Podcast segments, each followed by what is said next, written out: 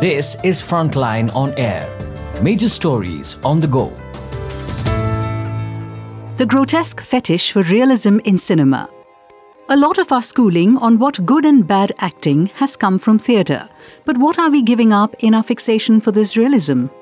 Prathyush Parasuraman. As one does, I spent a recent Sunday evening trying to convince a friend from New Zealand, OCI, unschooled in Hindi cinema, to watch Devdas, the Sanjay Leela Bhansali opus, and my personal origin story of love for cinema and excess for cinema as excess. As the frames rolled past, the unsubtitled dialogues like an unbrooked river, babbling at breakneck speed this way and that, the rhythms and rattling of it all at a heightened tenor, I watched it anew from my friend's perspective, and I was reminded that what is excess for one eye might be excessive for another.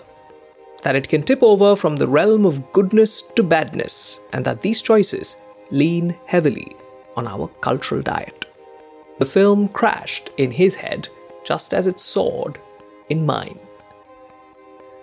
What is good acting? By asking this question, what you're actually investigating is the cultural diet and vocabulary and cultural expectations that have risen from it, like filmic vapor. There is something very slanted about the question because it is not actually asking what you think it is. It is instead asking what, according to you, are acceptable ways of being on screen. Your acceptability being both the strength of your convictions and the weakness of your biases. This is something Usha Iyer, Assistant Professor of Film and Media Studies in the Department of Art and Art History at Stanford University, tries to make sense of in her essay, The Many Bodies of the Dancer Actress, which is part of the Oxford Handbook of Film Theory. She wants to theorize the dancer actress, beginning her story with Vaijayanti Mala, an actress from the 1950s trained in Bharatanatyam who, quote, earned a reputation as mainly a dancer with meager acting abilities, unquote, but something that we can pull forward into the 21st century to see how divisive the reception of a dancer actress like Katrina Kaif's art is. Stilted actress, sinuous dancer, to put it crudely and perhaps incorrectly. Iyer asks, what if we see dancing and acting not against, but alongside each other?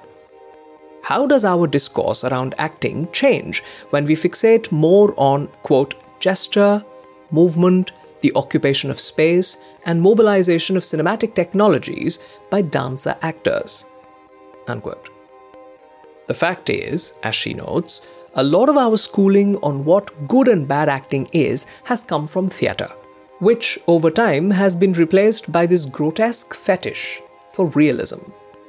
We want acting to feel natural, as though characters were actually ripped from their lives and propped onto the stage of the film. What is this realism we are after, and what are we giving up in our fixation for it?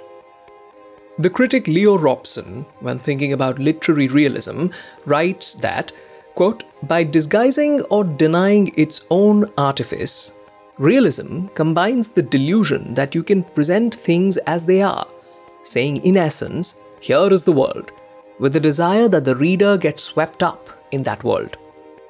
Realism is not merely a set of conventions, but conservative in a larger sense, an act of collusion on the writer's part with a system of assumptions in which the reader is enlisted.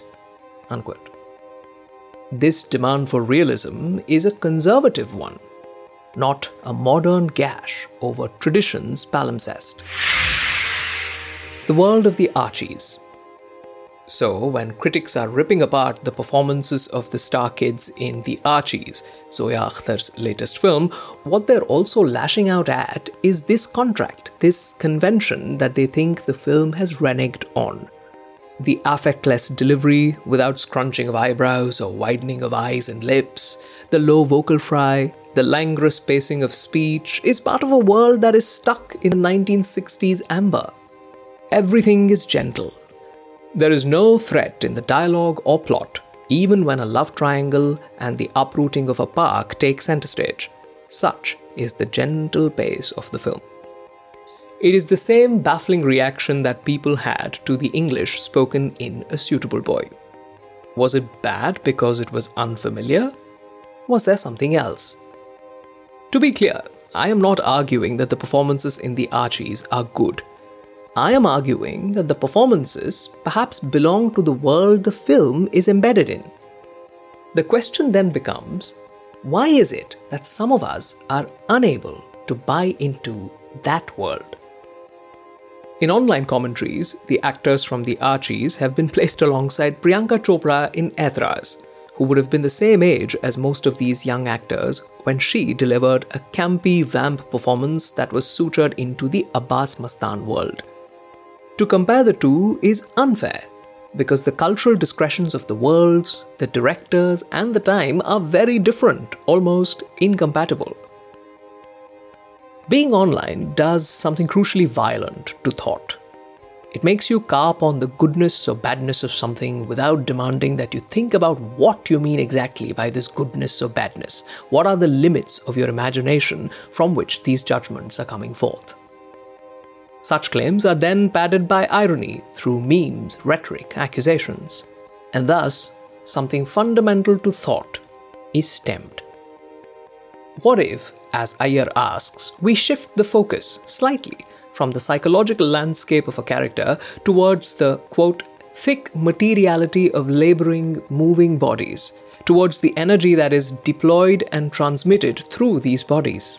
Unquote.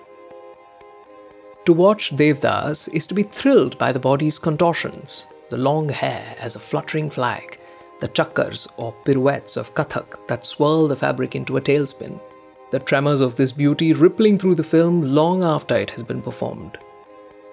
Is that asking for too much? It is much enough.